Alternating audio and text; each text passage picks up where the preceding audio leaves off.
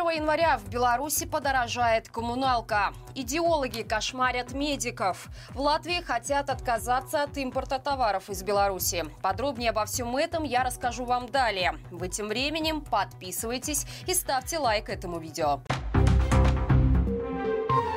С 1 января увеличится стоимость некоторых услуг ЖКУ, о чем по горячей линии порталу «Зеркало» рассказал замминистра жилищно-коммунального хозяйства Андрей Ромашко. Что именно подорожает с нового года, чиновник пока не знает, но подчеркнул, что увеличение будет в пределах половины базовой величины по средней квартире. На сегодня это 18 рублей 50 копеек. Еще одно подорожание случится 1 июня и коснется отопления и горячего водоснабжения. Как обычно, в рамках установленного годового лимита. До этого периода отопление будет рассчитано по тарифу, который действует сейчас. Напомним, в этом году повышение тарифов на коммуналку прошло в два этапа. С 1 января это на жилищно-коммунальные услуги за исключением отопления, а с 1 июня на тепловую и электрическую энергию, природный сжиженный газ для отопления. Как ожидается, в 2024 году повышение тарифов на ЖКУ пройдет по такой же схеме.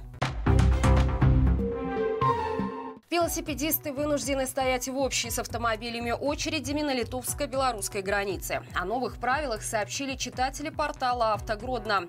По словам источников, дорожный знак «Место ожидания пешеходов и велосипедистов», который был установлен в пунктах Шальтиненко и Райгорода всего несколько месяцев назад, исчез 9 ноября. Сообщается, что суть изменений до конца не ясна, потому что литовская сторона о них не уведомила. Но по факту теперь велосипедисты стоят в одной очереди с автомобилями автомобилями, что увеличивает время прохождения границы на несколько часов, не говоря о неудобствах, связанных с погодой.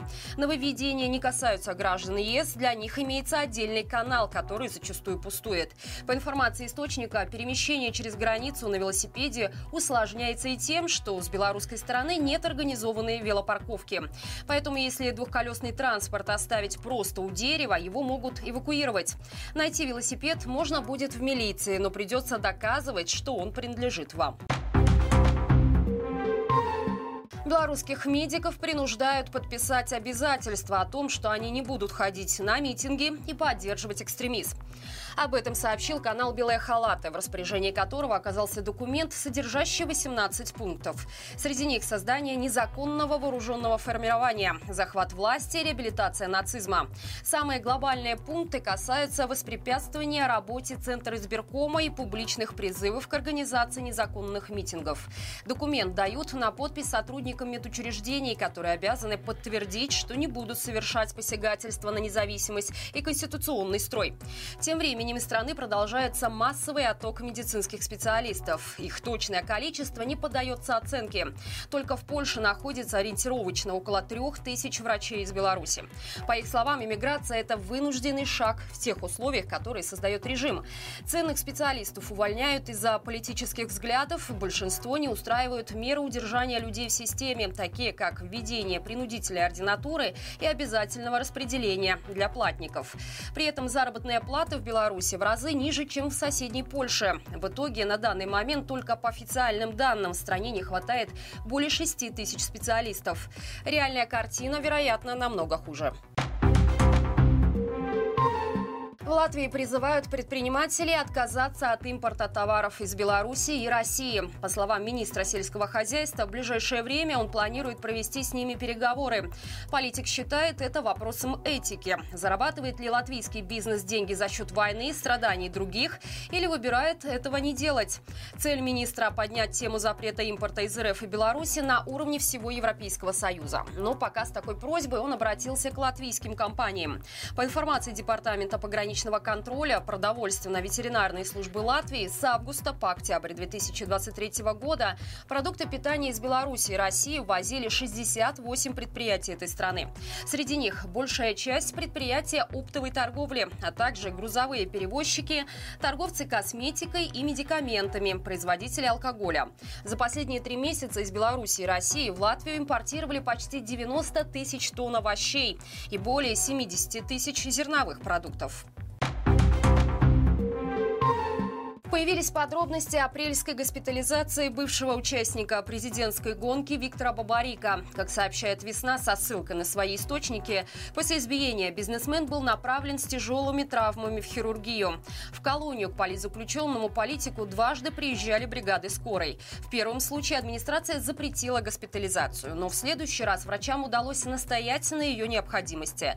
При этом медики получили четкие инструкции по обращению с политиком. С ним нельзя было разговаривать разговаривать и перемигиваться.